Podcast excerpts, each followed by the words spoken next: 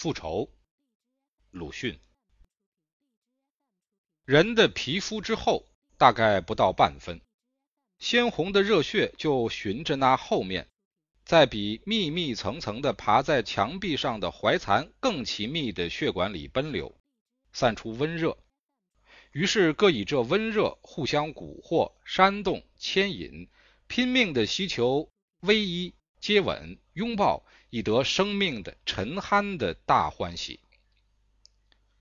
但倘若用一柄尖锐的利刃，只一击，穿透这桃红色的菲薄的皮肤，将见那鲜红的热血击剑似的以所有温热直接灌溉杀戮者；其次，则给以冰冷的呼吸，是以淡白的嘴唇，使之人性茫然，得到生命的飞扬的极致的大欢喜。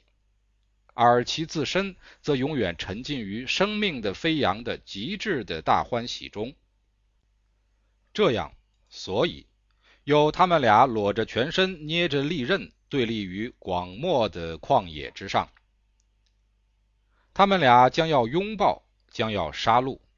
路人们从四面奔来，密密层层的，如怀蚕爬上墙壁，如蚂蚁要扛圆头，衣服都漂亮，手倒空着。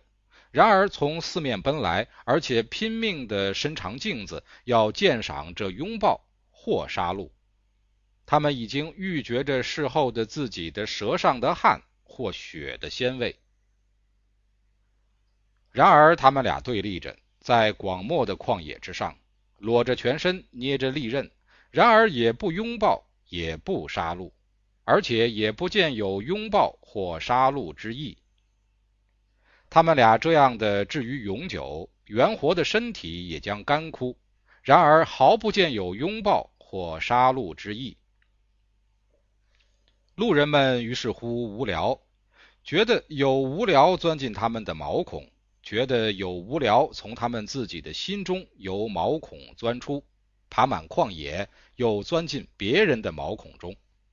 他们于是觉得喉舌干燥，脖子也乏了。终而至于面面相觑，慢慢走散；甚而至于居然觉得干枯到失了声去。于是只剩下广漠的旷野，而他们俩在其间裸着全身，捏着利刃，干枯的立着，以死人似的眼光鉴赏着路人们的干枯无血的大陆，而永远沉浸于生命的飞扬的极致的大欢喜中。一九二四年十二月二十日，